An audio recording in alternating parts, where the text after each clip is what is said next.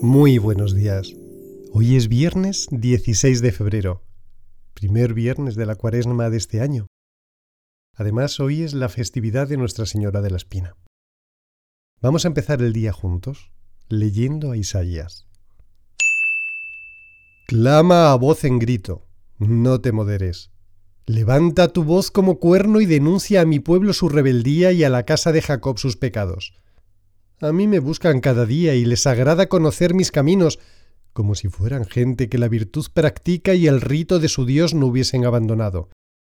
Me preguntan por las leyes justas. La vecindad de su Dios les agrada. ¿Por qué ayunamos si tú no lo ves? ¿Para qué nos humillamos si tú no lo sabes? Es que el día en que ayunabais, buscabais vuestro negocio y explotabais a todos vuestros trabajadores. Es que ayunáis para litigio y pleito y para dar de puñetazos a los malvados.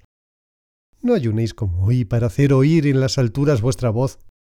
¿Acaso es este el ayuno que yo quiero, el día en que se humilla el hombre? ¿Había de doblegar como junco la cabeza, el sayal y ceniza estarse echado?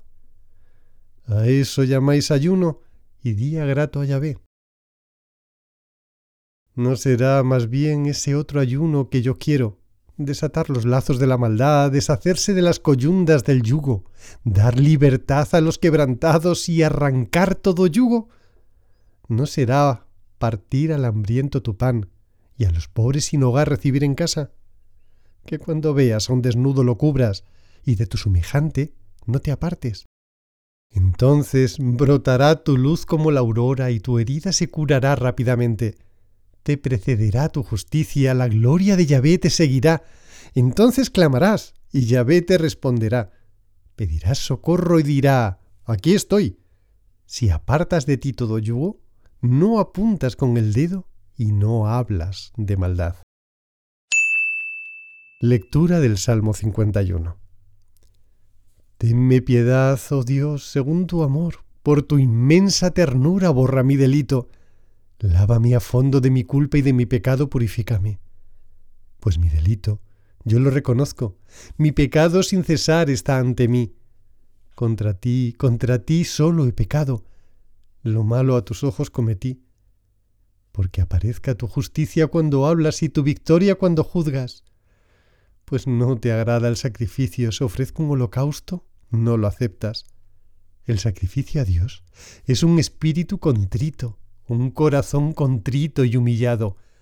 Oh Dios, eso no lo desprecias. Lectura del Evangelio de San Mateo.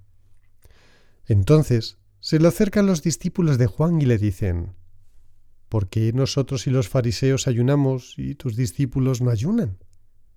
Jesús les dijo: ¿Pueden acaso los invitados a la boda ponerse tristes mientras el novio está con ellos? Días vendrán en que les será arrebatado el novio, entonces ayunarán. Pasa un día estupendo. Que Dios te bendiga.